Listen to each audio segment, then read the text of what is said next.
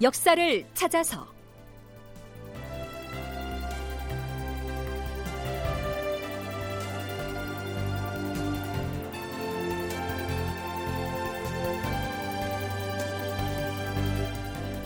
제 729편 정열입은 반란을 일으켰을까? 극본 이상락 연출 오수진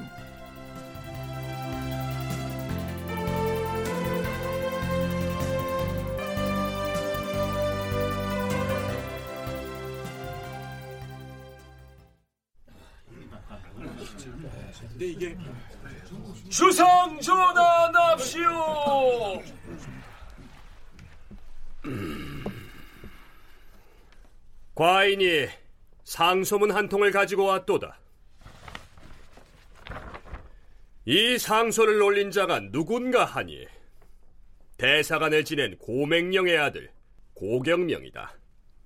명종대왕 때 아버지의 죄 때문에 연좌되어서 쫓겨났다 하여 억울함을 호소하였는데 아버지의 일이 무엇에 수겠는가? 과인은 아비인 고맹령과는 상관없이 그의 아들 고경명을 동래 부사로 삼을 것이다. 예, 그리 하시옵소서. 전하, 주상 전하. 갑자기 무슨 일인가? 그대는 누구인가? 씨는 황해도 관찰사 한순의 명을 받고 달려왔사옵니다. 황해도 관찰사 한준이 뭐라 하였기에? 재령군수 박충관, 안악군수 이축, 신천군수 한응인 등이 황해도 관찰사에게 고변한 영모 사건을 전하께 아뢰려고 달려왔사옵니다. 뭐라? 영모 사건? 지금 네가 정령 영모 사건이라 하였느냐? 오반이라니. 황해도에서 반역 사건이 일어났다면 그 주모자가 있을 것 아닌가? 설마 임꺽정이 환생한 것은 아닐 터이고 그것이 아니오라. 모역의 주모자는 전 홍문관 수찬 정열입이옵니다. 정열입? 어? 정열입? 그것이 대체 무슨 말인가? 정열이 없는 말이오. 아니, 정열입은 홍문관 수찬을 그만두고 전라도로 내려갔는데 황해도에서 반역을 꾀하였다니 그것이 말이 되는가? 허튼 소리 말고 그 진위를 제대로 고하여 보라. 주상 전하, 분명 정열입이 반란을 꾀하였사옵니다.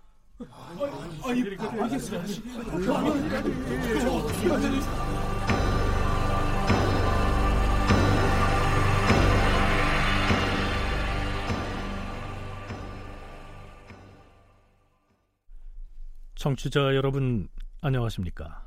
역사를 찾아서의 김석환입니다. 반역, 영모, 반란, 모역 왕조사회에서 이런 말들은 금기의 언어지요. 임금을 갈아치우겠다 혹은 나라를 바꾸겠다 그런 의미니까요. 자 그렇다면 얼마 전까지만 해도 임금의 최측근 기구인 홍문관의 관원이었던 정열입이 임금을 갈아치우겠다 혹은 나라를 뒤엎겠다 이런 생각을 가지고 반역을 꾀했을까요? 우리는 지금부터 이른바 정열입 영모 사건 혹은 정열입의 난이라고 불리는 이 사건의 전말을 차근차근 짚어볼 것입니다. 아, 그보다 먼저요. 한 가지 사실을 가상해서 생각해 보겠습니다. 뭐 역사에서 가정법이란 부질없는 것이라고 했는데요. 이 정열입 영모 사건과 그 여파로 인해서 거의 천여 명에 이르는 사람들이 희생을 당합니다. 이른바 기축옥사죠. 그렇다면 만약에 이건 정말 만약입니다만 만일 율곡 이이가 죽지 않고 살아서 이때까지 조정에 계속 남아 있었다면 이러한 참사가 일어났을까요? 전공학자들의 생각이 궁금한데요. 서울대 규장각 송웅섭 선임연구원과 국학진흥원 이정철 연구원의 얘기 들어보시죠. 일어날 일은 일어나기 마련이다. 어, 다만 그 처리 과정에서 정철이 주도했던 어떤 그런 그 동인들에 대한 그 좀 가혹할이만큼 심했던 어, 그런 처리는 좀 약화되지 않았을까 그런 생각이 듭니다. 예를 들면 어, 조광조가 이제 그 대사원으로 있을 때 일종의 전국 공신 중에 한 사람이 이런 굉장히 불만을 품고 반란 비슷한 이야기를 합니다. 근데 그게 이제 불거져서 옥사로 이제 진행되는데 조광조가 막아주거든요. 그러니까 조광조는 힘이 있었기 때문에 왜 저런 불만이 나오는지는 알고 있었고 그거를 크게 확대시키면 더 전국이 시끄러워질 것을 미리 이제 예단을 하고 어, 다른 이런 그 김정이라든가 뭐 이런 사람들하고 같이 협의를 해서 그 사건을 키우질 않아요. 근데 법대로라면 그거는 굉장히 큰 사건이거든요. 만약에 이의가 계속 살았다면 조정안에서 동인하고 서인 사이에 일정하게 세력 균형이 유지가 됐을 거고 어, 그렇다면 선조가 아주 급격하고 과격하게 동인을 견제해야 될 필요도 상대적으로 굉장히 줄어들었을 거거든요. 그러니까 합리적으로 생각을 해보면 그래서 그 또 더군다나 사실은 그 이그 기초국사의 아주 직접적인 계기가 됐던 정열입 같은 경우도 그 이의가 사망한 이후에 서인과의 관계를 끊어버렸으니까 사실은 직접적으로든 아니면 그러니까 정열입을 통한 어떤 직접적인 원인이든 아니면 조정의 구도로 보든 이가 살았다면 기초국사가 안 일어날 가능성이 있습니다. 아, 그건 뭐 아무도 모르는 일이지만 구도적으로 보면 그렇습니다. 네, 두 사람 모두 율곡이 생존해 있었다면 그러한 참사는 막을 수 있었을 것이라고 얘기합니다. 뭐 그거야 부질없는 뒤늦은 감상이지만 말입니다.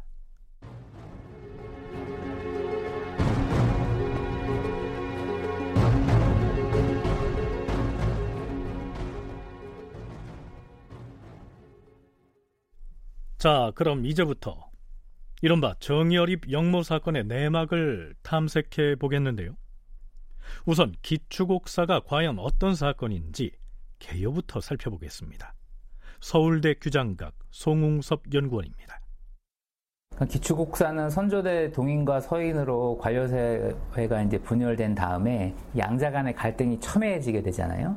그렇게 첨예해지는 과정에서 정열입이라고 하는 좀 독특한 인물이 자신이 가지고 있었던 어떤 그런 불만들을 이렇게 표출하는 것이 옥사로 발전하고 고변으로 발전하고 그러한 고변을 첨예하게 대립하고 있었던 상대 진영에서 그거를 정치적으로 이용한 사건이다. 이렇게 간단하게 정리할 수 있을 것 같습니다. 일단 전공학자가 정리한 내용은 이렇고요. 우선 맨 처음 정열입이 반역을 도모했다고 고변한 내용을 살펴볼까요? 선조 수정실록의 일부를 인용하면 이렇습니다.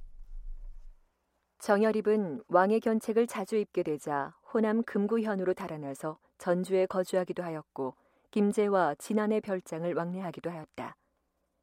조정에서는 그가 밀려난 것을 애석히 여겨서 그를 벼슬 자리에 천거하는 사람들이 많았으나 임금이 잇따라 윤호하지 않았다. 그래서 정열입은 배반하려는 모의를 하게 되었다.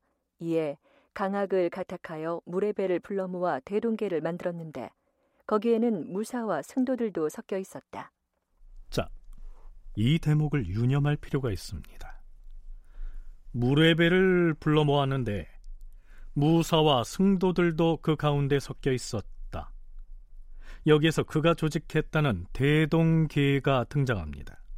쉽게 얘기하면 그가 중앙조정에서 밀려나 고향에 내려가서 계를 조직했고 그것이 바로 대동계라는 것이죠. 송웅섭 연구원의 설명입니다. 굉장히 다양한 형태의 개가 있거든요. 그러니까 이제 예를 들어서 어, 독서당 개회도도 있죠. 그림이 율곡이라든가 이런 사람들이 홍문관으로서 독서 사가 독서를 하잖아요. 휴가를 받고 그 동호 지금 그 옥수동 고 무렵에 그 꼭대기 부분에 있는 독서당이라고 하는 독서 공간이 있었어요.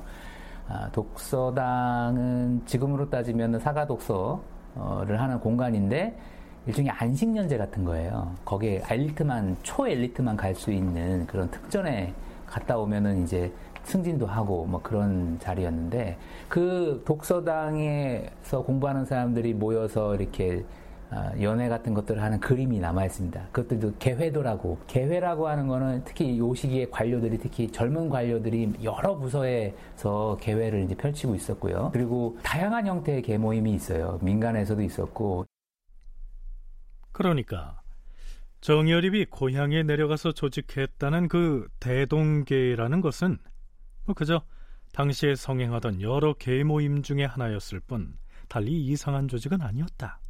이런 얘기입니다. 그 대동계는 어떻게 결성됐을까요?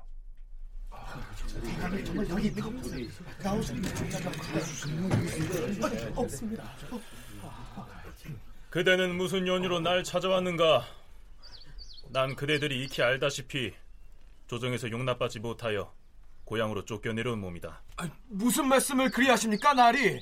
우리는 나리가 다시 조정에 출사하여 큰 뜻을 펴시리라 믿습니다. 내가 다시 조정에 출사하여 큰 뜻을 펼 날이 있겠다 했느냐? 그렇고 말고요. 우리 고을에 홍문관 수찬을 지내신 분은 오직 나리뿐입니다요. 우리 고을 유생들이 뜻을 모아서 찾아온 연유는 음, 어디 말해보라. 우리 유생들은 나리를 모시고 경전을 공부하고 싶습니다. 그러니 나리께서 강학을 개설하셔서 저희들에게 가르침을 주십사해서 책 속에 파묻혀서 경전을 읽고 공자 맹자를 논하여서 어찌 세상을 바꿀 수 있겠는가? 나는 다른 생각을 가지고 있느니라. 나는 이참에 개를 만들 것이다. 개라면 무슨 개를? 유생들을 모아서 경전도 강하고 활쏘기도 하고 정세도 논하고 아니 그뿐이 아니다. 설이든 농민이든 천한 노비든 가림없이 모집을 해서 무술도 연마하고 그런 개를 만들 것이다. 그 개 이름은 내가 이미 지어 놓았다. 대동계. 대동계라 할 것이다. 대동계라 하옵시면 그 목적이 있어야 할 터인데 다른 목적이 무엇 있겠느냐? 나라를 지키기 위함이니라.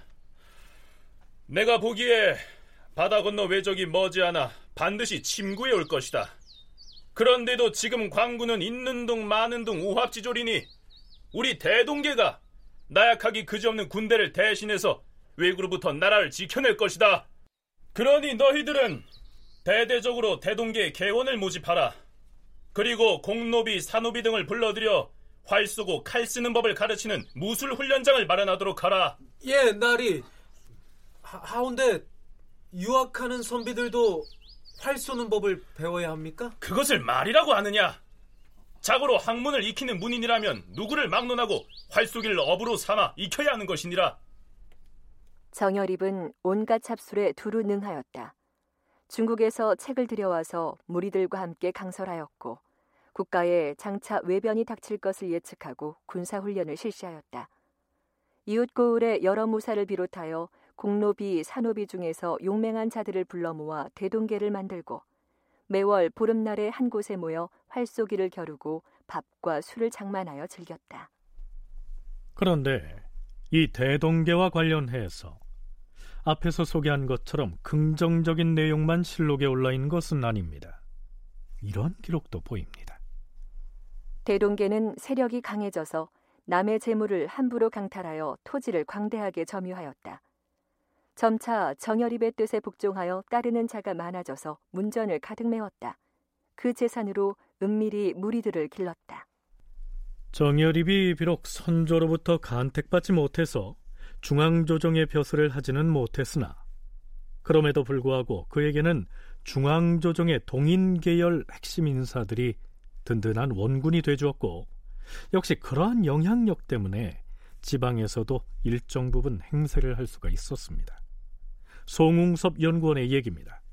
선조가 정열입의 행태를 굉장히 좋지 않게 생각하고 이후에 그가 계속 첨거가 됐음에도 불구하고 낙점을 하지 않은 것이죠. 그래서 이제 어, 자기 고향으로 이제 물러가게 되었던 건데 정열입은 고향으로 물러가 있지만 이 시기에도 그 영향력들이 남아 있었던 상황입니다. 여전히 동인들 사이에서 어, 실력을 갖고 있었던 뭐 이발이라든가 그 동생 이길이라든가 이런 사람들과 교류를 하고 있었고 예나 지금이나 중앙 관계의 정계에 있는 핵심 인사들과 연관이 있다는 것은 지역에서 큰 목소리를 낼 수 있는 근거들이 되거든요. 어, 그리고 그 정열인 밑으로 공부를 배우러 왔던 사람들도 있을 수 있고 다양한 사람들이 그 지역에서 목소리를 내고 행세를 할 수 있는 정열인 문화에 모였을 수가 있고 그런 것들이 아마 대동계 형태로 이렇게 좀 규합이 되지 않았을까. 그렇다면 정여립이 대동계를 조직했고 사람들을 모아서 활쏘기 등의 무술 훈련을 시키는 등의 활동을 했다면 그 사실이 중앙 조정에도 알려졌을 텐데 문제가 되지는 않았을까요? 국학진흥원 이정철 연구원의 얘기입니다. 근데 사실 대동계는 기초국사가 일어나기 전에는 아무도 문제 삼지 않았습니다. 음, 사림은 사실 오래전부터 향촌사회에서 자기들의 힘을 키우기 위해서 다양한 장치들을 마련했는데 유향소 같은 것도 이제 그런 거고 그 다음에 향음주례라고 하는 것도 또 있고 다 같이 모여서 이제 그 향촌 안에서 질서를 잡는 모임인 거죠. 그리고 향사례도 여기 들어갑니다. 왜냐하면 선비의 그 덕목 중에 하나로 활 쏘는 게 들어가 있거든요. 그러니까 대동계라는 게 대동계가 중요한 게 아니고 그 형식이 향사례로 진행이 된 건데 그거는 그렇게 뭐 그 이목을 끌만한 모임이 아니었던 겁니다. 향촌 사회의 선비들이 활쏘기 모임을 만들어서 이른바 향사례 등을 행하는 것은 특별한 일이 아니었기 때문에 정열입의 대동계 역시 문제될 것이 없었다. 이런 얘기입니다. 더구나 이러한 일도 있었습니다.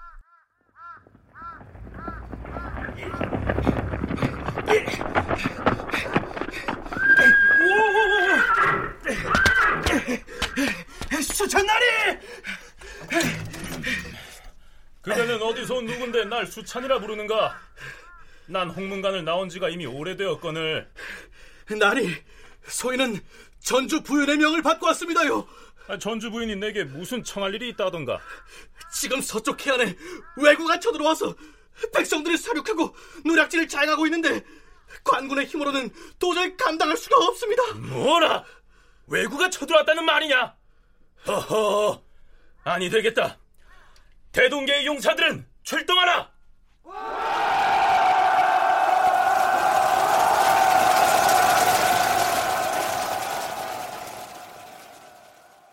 아, 요 시기에 이렇게 외변들이 일어나게 되는데 그 과정에서 기록에 보면 당시 그 전주 부윤이었나요? 전주 부윤이 이제 외적이 침입했을 때 이제 군사를 모으는 거에 대해서 아, 이렇게 쉽지 않은 부분이 있어서 그거를 정여립에게 도움을 요청을 했고 정여립이 그 과정에서 이제 도움을 줬고 도움을 주는 과정에서 대동계에 있었던 사람들이 그 실질적으로 실무를 이렇게 담당했던 그런 기록들이 나오는 걸 보면 다양한 인사들이 이 대동계라고 불렸던 아, 모임에 정여립을 중심으로 해서 교유가 이루어지고 있었던 그런 모임이지 않았을까 그런 생각이 듭니다. 중앙조정에서 밀려나 고향으로 내려간 정여립은 이런 활동을 하고 있었던 것이죠.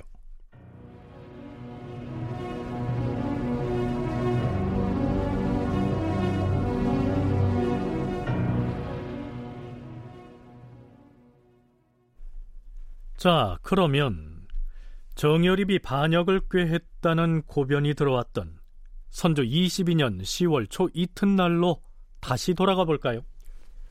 승정원은 무엇을 하고 있는 것이냐? 의정부 삼정승, 육조의 판사들, 홍문관 관원들과 사관들도 모두 입시하게 하라. 아니, 아니다. 사관 중에는 정여립의 누이의 아들인 이진길이 있지 않은가? 그 자는 들지 못하게 하라. 자, 이때까지만 해도 선조는 설마 홍문관 수찬을 지낸 정여립이 영모를 꾀했으리라고는 믿지 않았었겠죠.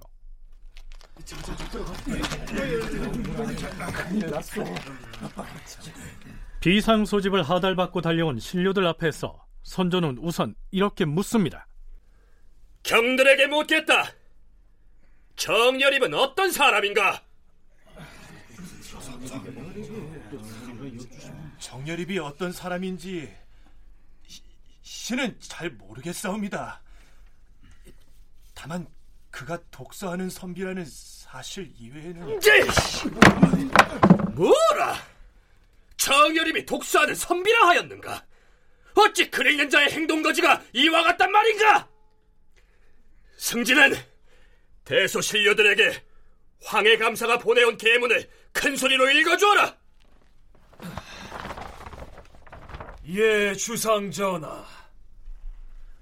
물론 황해도 관찰사 한준이 올린 그 고변서의 전문은 임진왜란 때 소실된 탓인지 실록에는 올라 있지 않습니다. 그 대신 선조 수정실록에서는 그 당시 편전의 분위기를 이렇게 기술하고 있습니다. 임금이 승지를 시켜서 정열입이 반역을 꾀했다는 그 고변서를 읽도록 하였는데 거기에는 음흉한 음모와 계략들이 낭자하였다. 좌우의 신하들이 모두 목을 움츠리고 등에 땀이 배었으나 우의정 정원씨는 홀로 나지막한 소리로 킬킬 웃으니 임금이 그 소리를 들었다. 정원신이 임금 앞에서 왜 키득거렸다는 것인지 그 연유를 알 수는 없습니다. 반역을 꾀했다는 장본인이 정열입이었다는 얘기가 믿기지 않아서였을까요? 선조 수정실록에는 정원신이 정열입의 아저씨뻘이라는 기록이 보이기도 합니다. 아마도 홍문관 수찬이라고 하는 요직을 지낸 인물이 반란을 획책했다는 사실 자체가 말이 안 된다고 여겼을지도 모르지요. 전례를 찾을 수 없는 일이었으니까요. 의견부 도사는 전라도로 군사를 보내서 정열입 그 자를 잡아오라. 뿐만 아니라 황해도에도 군사를 보내서 정열입의 반역을 고변한 자 역시 즉시 포박하여 끌고 오라.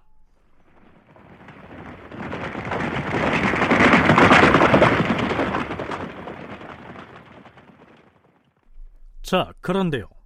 정열입의 고향은 전라도 전주이고 실록에도 정열입은 왕의 견책을 자주 받아서 벼슬길이 막히자 호남으로 내려가서 고향인 전주에 거주하기도 하였고 금구와 진안의 별장을 왕래하였다.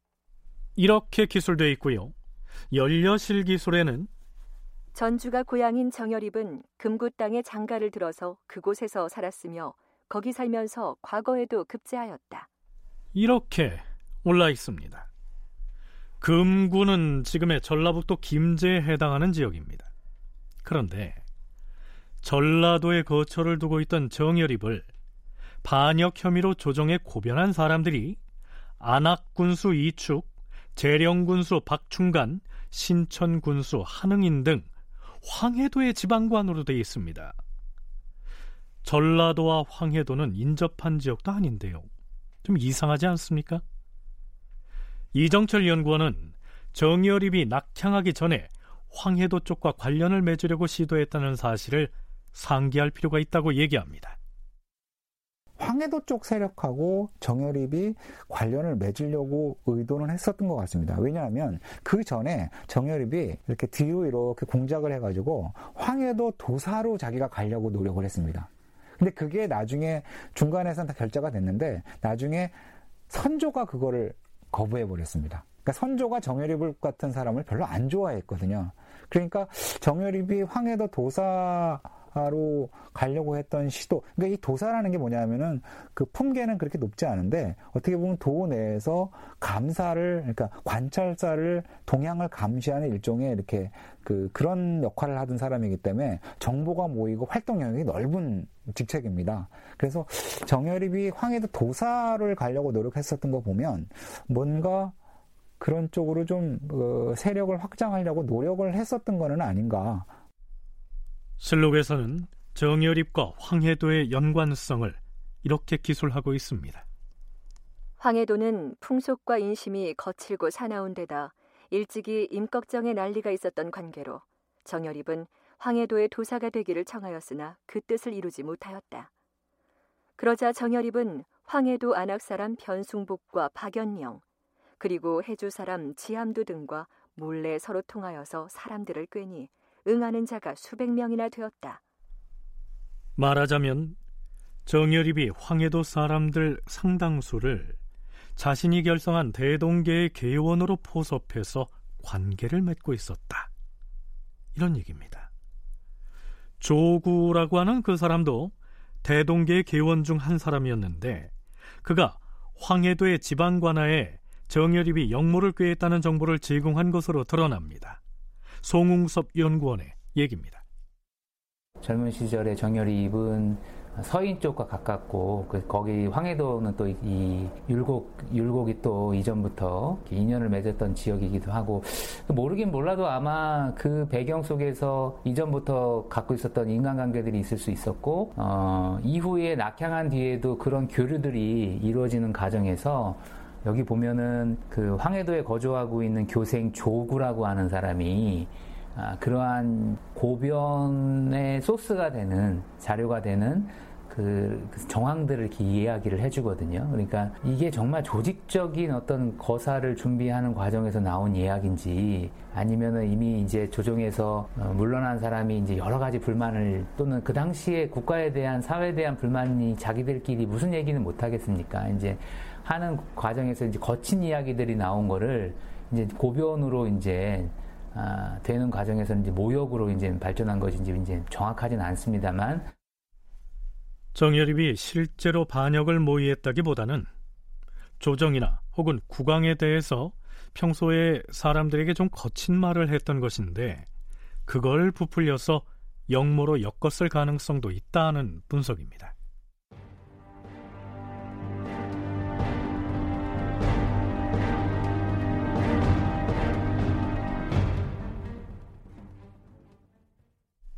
자, 일단 영모 사건으로 고변이 되자 의금부에서는 정열입을 체포하기 위해 전주 쪽으로 군사를 보내는 한편으로 영모 사건을 맨 처음 고변한 사람을 체포하기 위해서 황해도 쪽으로도 군사를 파견했는데요.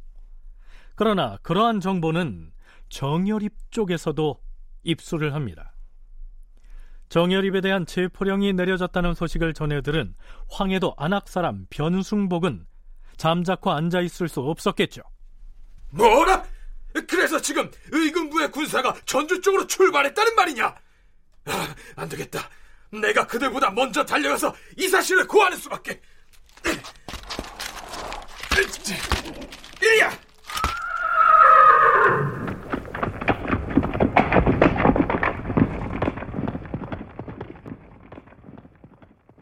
변승복은 황해도 안악을 출발하여 나흘 만에 전라도 금구에 이르렀다.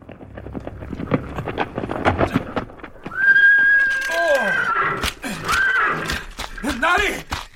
큰일 났습니다! 지금 나리에 대한 체포령이 떨어져서 의군부의 군사들이 몰려오고 있습니다. 어서 피하셔야 합니다. 뭐라? 의군부에서 나를 잡으러 온다는 말이냐? 허허, 드디어 올 것이 왔구나. 일단 피신을 해야겠다. 옥남이는 아비를 따르라. 정열입은 자신의 아들 정옥남과 박연령의 아들 박춘령을 데리고 야음을 이용해서 도망을 칩니다. 그 사실을 다른 식구들에게는 알리지 않은 것으로 기록되어 있습니다. 자, 그렇다면 정열입을 체포하러 갔던 의금부의 군사들은 어떻게 됐을까요? 의금부 도사 유담이 군사를 이끌고 금구와 전주 두 곳에 있는 정열입의 집으로 달려가서 엄습하였으나 허탕을 치고 말았으니 그 소식을 듣고서 도성안이 진동하였다. 그런데요. 정열입이 반역을 꾀했다는 사실이 알려지자 그 처지가 난감해진 사람들이 있었습니다. 그 대표적인 사람이 영의정을 지낸 영중추부사 노수신이었습니다. 그는 당시 나이가 75으로서 병을 앓고 있었는데요. 그를 따르는 문화생들이 그를 찾아와서 불안감을 털어놓습니다.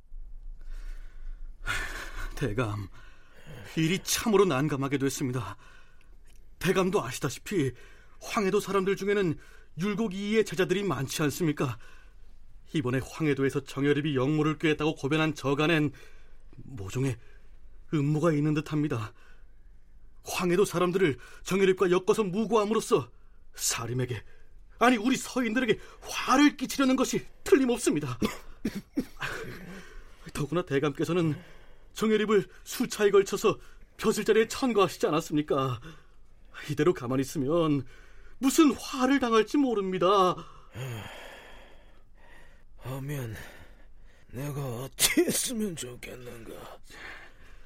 대감은 인망을 얻고 있어서 평소 임금이 대감을 깊이 신뢰하고 있으니 임금에게 한마디 말이라도 해서 해명을 하는 것이 좋겠습니다. 내 거동이 불편하기는 하나 궐에 나가서 전화를 아련해야겠다. 노수 씨는 노고를 이끌고 다리를 절면서 선조를 만나러 갑니다. 전하, 근래 발생한 별난은 고금의 그 사례가 없던 일이옵니다. 전하께서 얼마나 놀라셨사옵니까? 신은 안타까움을 견디지 못하여 감히 병든 몸을 끌고 와서 문안드리옵니다. 전세토록 만복을 누리시옵소서. 하하. 어찌 이런 일이 있다는 말인가? 이러한 역적의 변고가 과인의 시대에 발생하게 된 것은 그 모두가 나라를 제대로 다스리지 못한 소치이니 조상들께 부끄럽고 죄스러워서 뭐라 말할 수가 없도다. 허나 경은 안심하도록 하라. 서리까지 내린 추운 아침에 대궐 출입을 하느라 몸이 상하지 않을까 걱정이다. 어진 임금이 다스리는 세상에 어찌 이 같은 변고가 있을 수 있다는 말씀이옵니까? 마치 헛말을 들은 것 같고 뼈가 저려 맞이한싸웁니다. 아오나 죄인은 반드시 잡힐 것이옵니다. 노수 씨는 비록 명예직이기는 하나 당시에 영중추부사의 벼슬을 갖고 있었는데요. 정여립과 관련이 있다 해서 나중에 그마저 파직이 됩니다. 하지만 기축옥사 때 정여립과 별 관계가 없는 사람들까지도 수없이 죽어나갔음을 상기하면 아마 이때 이 노수신이 병든 몸을 이끌고 궐에 나아가서 선조에게 적극 해명을 했기 때문에 그나마 참화를 면했던 것은 아닌가 여겨집니다.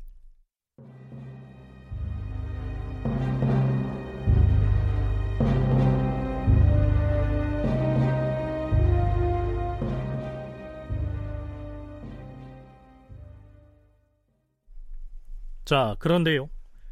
선조 수정실록에는 야사에나 실려 있을 법한 참원에 관한 기사가 꽤 길게 올라 있습니다.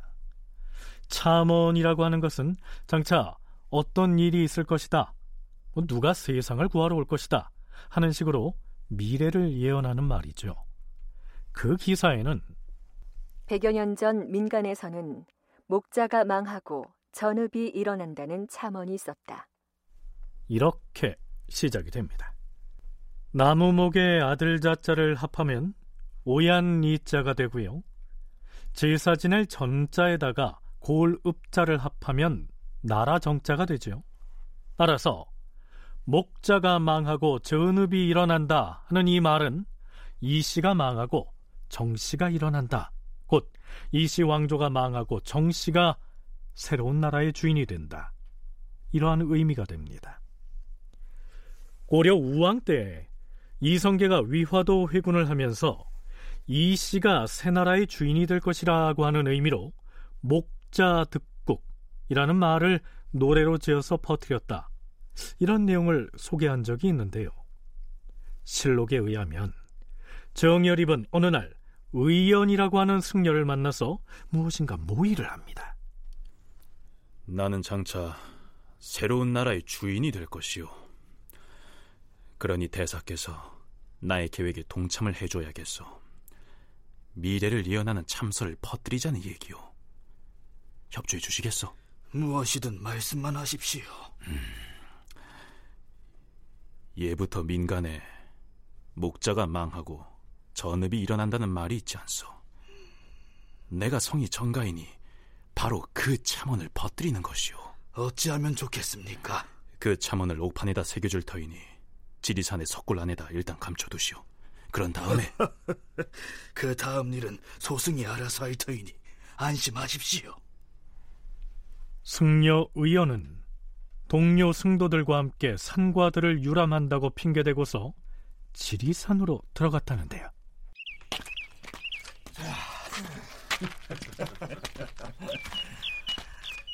어, 어, 잠시 멈춰보게.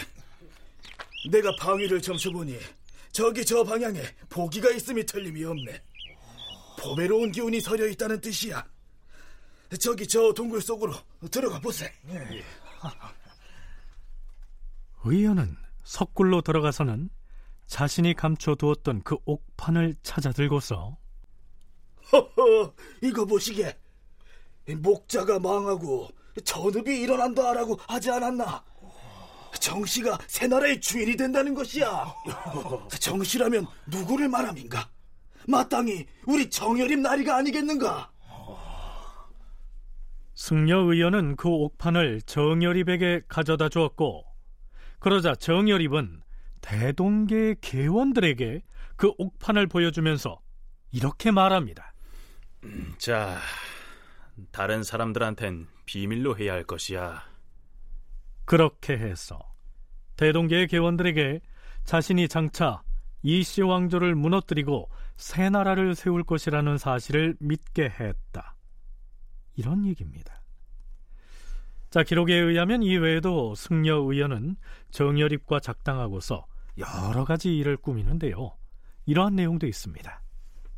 승려 의연은 본래 운봉 사람으로서 스스로 중국의 유동에서 나왔다고 말하면서 명산을 두루 다녔다.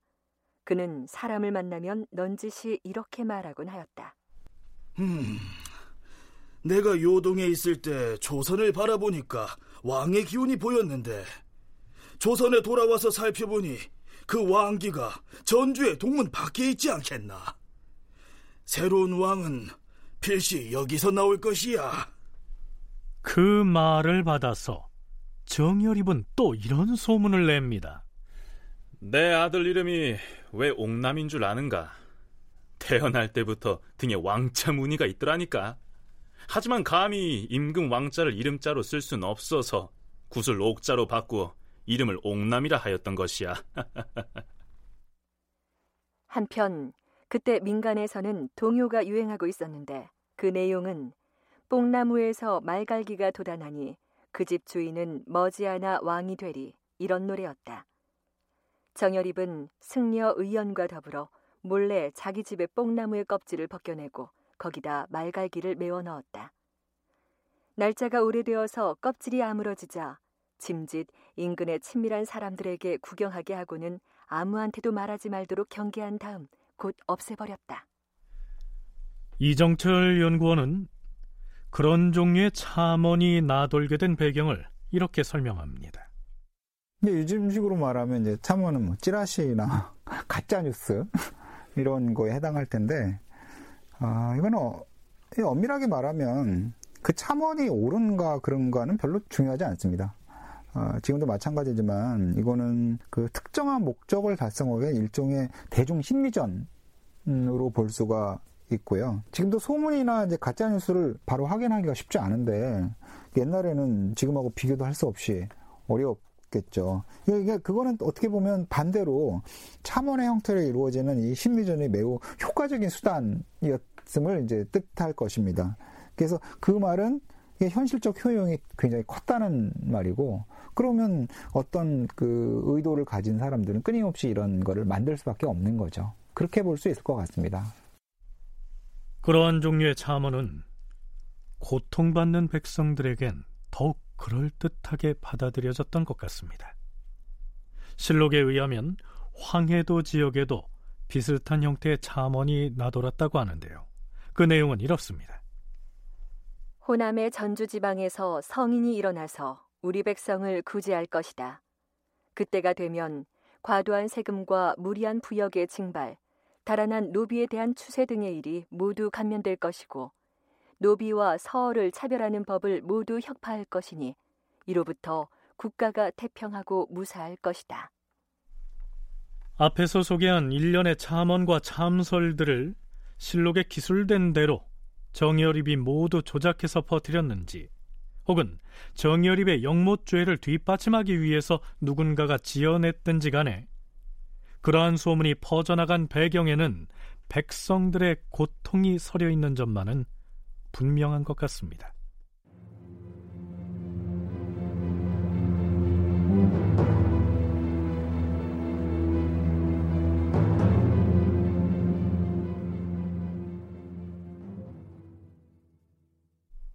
그렇다면 기록에 나타난 대로 정예립이 정말로 반란을 일으키려고 계획을 세우고 또한 그 계획대로 결행하려고 했겠느냐 이 점을 생각해 보겠는데요. 선조 수정실록에는 그가 구체적인 거사 계획을 세운 것으로 올라 있습니다. 정열입은 반역을 도모했다가 혹시 그 기밀이 누설되어 발각될까 두려워하여 별난을 결행하려는 계책을 결정하였다. 잘 들으라. 겨울이 깊어지면 거사를 결행할 것이다. 먼저 서남 지방에서 일시에 군사를 일으킬 것이다. 그리고 강과 나루의 얼음이 얼어서 조정에서 변방의 군사를 움직이기 어려운 때를 기다렸다가 곧바로 서울로 쳐들어갈 것이다. 도성의 무기고를 불태우고 세곡과 군량미를 보관해둔 창고를 점거할 것이다. 하지만 조정에서 관군을 움직이면 우리가 대적하기가 어려울 터인데 무슨 계책이 있는 것입니까? 비밀리에 자객을 나누어 보내서 북방에서 용맹을 떨쳤던 장수 신립과 병조 판서를 먼저 죽이고 임금이 관청에 내려보내는 전지를 사칭하여서 전라도와 황해도의 병마 절도사와 지방 수령을 죽이도록 이미 계책이 세워져 있느니라. 조정에도 우리의 거사에 협조할 사람이 있어야 할 터인데. 사헌부와 사관원의 간관들 중엔 나와 뜻을 같이 해온 자들이 많다. 그들에게 청탁을 해서 먼저 전라 감사와 전주 부인을 논핵해서 파면하게 하고 그 틈을 타서 거사하기로 약조가 돼 있으니 너희들은 내 명을 따라서 행동하면 될 것이다. 실록의 기사대로라면 정예립이 상당히 구체적인 계획을 세워서 반역을 도모한 것으로 나옵니다. 연려실 기술을 보면요. 이런 내용도 올라 있습니다. 정열입은 평소에 기백이 출중하고 말솜씨가 좋아서 입을 열기만 하면 그 말이 옳고 그른 것은 불문하고 듣는 사람들이 모두 칭찬하고 탐복하였다. 그는 항상 이렇게 말했다. 사람들은 흔히 충신, 불사, 이군을 말한다. 충신은 두 임금을 섬기지 않는다. 그 말은 제 나라의 충신인 왕촉이 죽을 때 일시적으로 한 말일 뿐, 옛 성현들의 통로는 아니다. 춘추 전국 시대의 성인이었던 유하해는 누구를 섬기든 그가 임금이 아니겠는가라고 말했다. 천하는 임금 개인의 것이 아니다. 공공의 것, 즉 공물인 것이다. 정열입이 충신 불사이군을 부정했다는 겁니다. 하, 글쎄요. 설령 내심으로 그런 생각을 할 수야 있겠으나 나라의 주인이 곧 임금이라고 인식되고 있던 당시 조선에서 그러한 말을 공공연하게 발설을 했을까요? 또한 정열입이 반역을 도모했다는 기록이 도처에 널려 있는데 정말로 그랬다면 그는 그 반란이 성공하리라 여겼을까요? 아니, 객관적으로 볼 때 당시 조선 사회에서 그런 식의 반란이 성공할 수가 있었을까요? 이정철 연구원의 대답은 성공 가능성은 전무하다입니다. 정열입이 보여준 여러 가지 그 상황으로 보면은 충신 불사이군, 그러니까 충신은 두 임금을 섬기지 않는다라는 신념을 가졌던 인물로 보이지는 않습니다. 그 사람 자신이. 그는 사실 매우 야심이 있는 인물로 보였고, 그건, 그건 나중에 이와의 관계라든지 뭐 이런 걸 보면, 음, 그거 이제 얼핏 그런 모습을 보는데, 그러면 그가 실제로 모반을 감행하면 성공 가능성은 있느냐? 저는 전혀 없다고 생각을 합니다. 어, 왜냐하면 조선은 매우 안정되고 아주 강력한 행정 시스템을 가지고 있는데 어, 더구나 당시에는 양반들이 집에 노비들이 수백 명씩 있었던 시절입니다. 그 임진왜란 때 의병도 사실은 양반들이 집에 노비들 중심으로 해서 싸운 어, 그런 측면들이 강한데 행정 시스템도 정확하지 못하고 양반들의 동의도 받지 않은 반란이 어떻게 성공을 하겠습니까? 따라서 성공 가능성 0%인 이 반역을 정열입이 실제로 모의하고 결행했다는 기록들을 전적으로 신뢰하기에는 주저되는 측면이 있는 것이죠.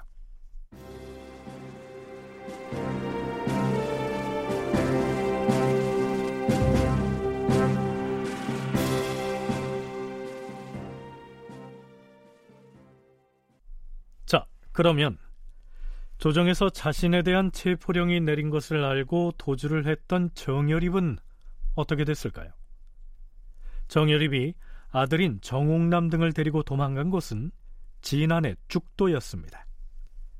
진안의 죽도에는 정열입이 공부하는 글방이 있었으므로 그는 그 근처의 산골짜기에 숨어 있었다. 진안 현감 민인백이 수색을 하여 정열입이 숨은 곳을 찾아내었다.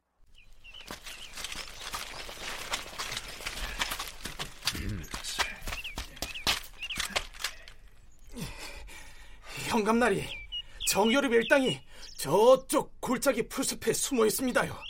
저기 보이는 저자가 정열입이고 그 앞에 있는 자는 아들 정옥남 그리고 또 한 사람은 정열입의 신복인 변승복이 틀림없습니다.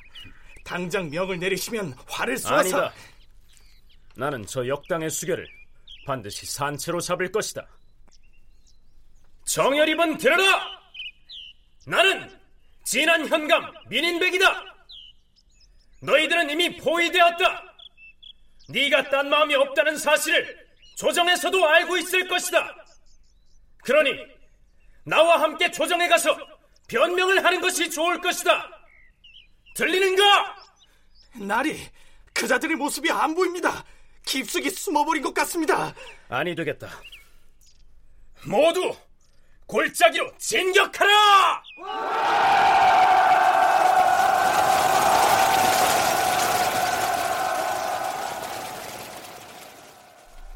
과연 정열입은 어떻게 됐을까요? 실록의 기록은 이렇습니다. 정열입은 아들 정옥남 등 3인과 풀더미 속에 숨어 있었는데 관군이 포위하자 형세가 궁박하게 되었다. 차! 정열입은 칼을 빼든 다음 먼저 변숭복의 목을 베고 그 다음으로 아들 정옥남을 베었는데 정옥남이 칼날을 피하였으므로 결국 죽이지 못하였다. 정열입은 즉시 칼을 땅에다 거꾸로 꽂고는 자신의 목을 칼날에 꽂아 자살하니 그 비명 소리가 마치 황소의 울음소리 같았다. 정열입은 이렇게 최후를 마친 것으로 실록에 기록되어 있습니다. 그런데요, 조선시대의 당쟁사의 저자인 이성문은 해당 저서에서 정열입의 죽음과 관련해서 몇 가지 의문을 제기합니다. 우선 칼을 땅에 거꾸로 꽂아놓고 스스로 찔려 죽는다는 것이 쉬운 일이 아니라는 것이죠. 정열입의 난과 관련하여 또 납득하기 어려운 점은 그가 도망을 가면서 왜 하필이면 자신의 연고지인 죽도를 선택하였고 더욱이 그곳으로 간다고 몇몇 사람에게 자신의 행방을 알린 일부터가 이상하다. 지난 현감이 곧장 죽도의 골짜기로 가서 그를 추격할 수 있었던 것도 그 때문에 가능하였다. 일견 타당한 의문을 제기한 것으로 보이는데요. 이에 대해서는 양반 출신의 정열입이 대체 조선 팔도의 어느 곳으로 도망쳐서 숨을 수가 있었겠느냐 이런 반론을 제기하기도 합니다. 정열입의 죽음과 관련해서 그 전말을 좀 더 상세하게 설명하고 있는 기록이 있습니다. 태천집이라고 하는 문집이 그것인데요. 태천집은 당시에 진한 현감으로서 관군을 이끌고 죽도에 들어가서 정열입을 포위했던 바로 그 민인백의 문집입니다. 민인백은 문집에서 이렇게 증언하고 있습니다. 해가 이미 저물기 시작하여 저녁 때가 되었다. 높은 언덕에 말을 세우고 적의 소재를 살피니 반역의 무리 네 명이 동쪽에 앉아 있었다. 뒤는 절벽이 가파르고 좌우에는 나무가 울창했다. 도적들은 일어서면 얼굴이 보이고 앉으면 보이지 않았다. 그중 한 명이 가끔 칼을 휘두르며 위용을 보이기도 했다. 내가 말 위에서 정열입의 이름을 부르며 큰 소리로 꾸짖었다.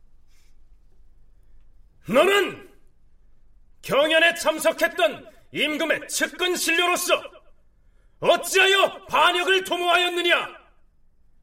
나는 임금의 명으로 너를 체포할 것이며 마땅히 손을 묶어 죽이고 말 것이다. 어찌하여 칼을 빼들고 체포를 거부하는가? 그러나 정열입은 대답하지 않았고 네 명의 반영무리는 곧 앉아버려서 그 모양을 볼 수가 없었다. 부하들이 화를 쏘게 해줄 것을 요청했으나 내가 제지하였다. 그들을 체포할 요량이었다. 머뭇거리고 있는 중에 해가 서쪽 산봉우리에 걸렸다. 놓칠까 두려워서 두 사람을 몰래 보내어 정탐하게 하였다. 정탐을 하러 보낸 민인백의 부하 두 사람은 정열입 일행 가까이까지 접근을 해서 그들이 했던 말을 다 들은 것으로 돼 있습니다. 그들이 엿들은 내용은 이렇습니다.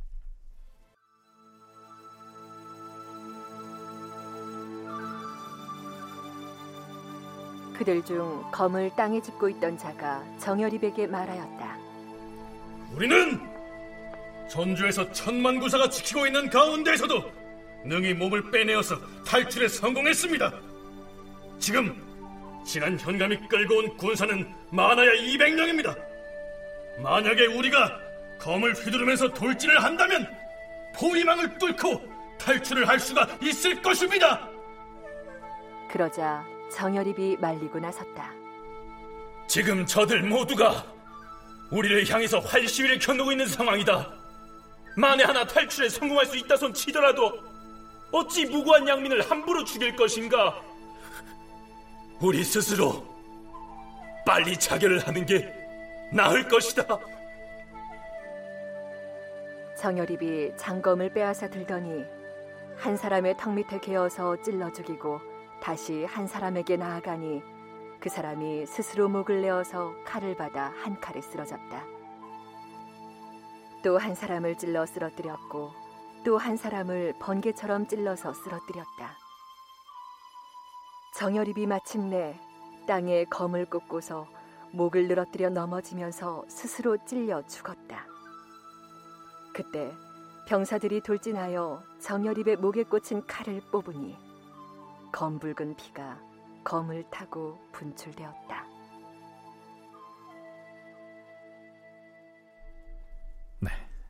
이렇게 돼 있습니다.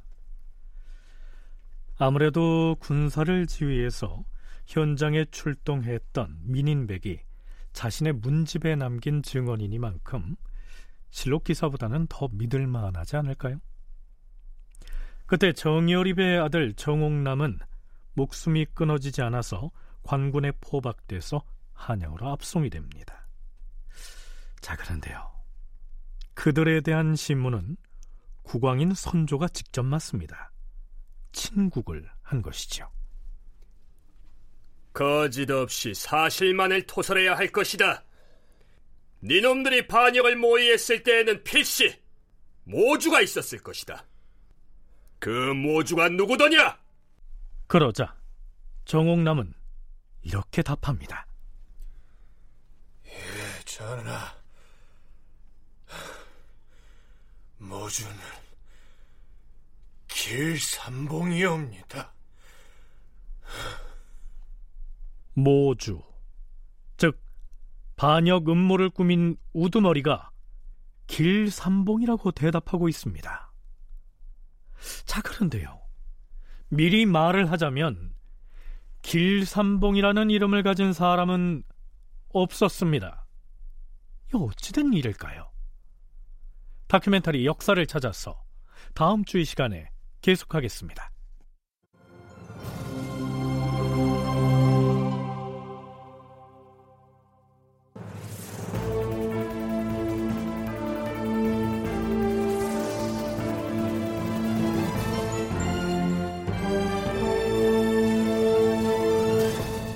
다큐멘터리 역사를 찾아서 제 729편 정열입은 반란을 일으켰을까 이상락 극본 오수진 연출로 보내드렸습니다.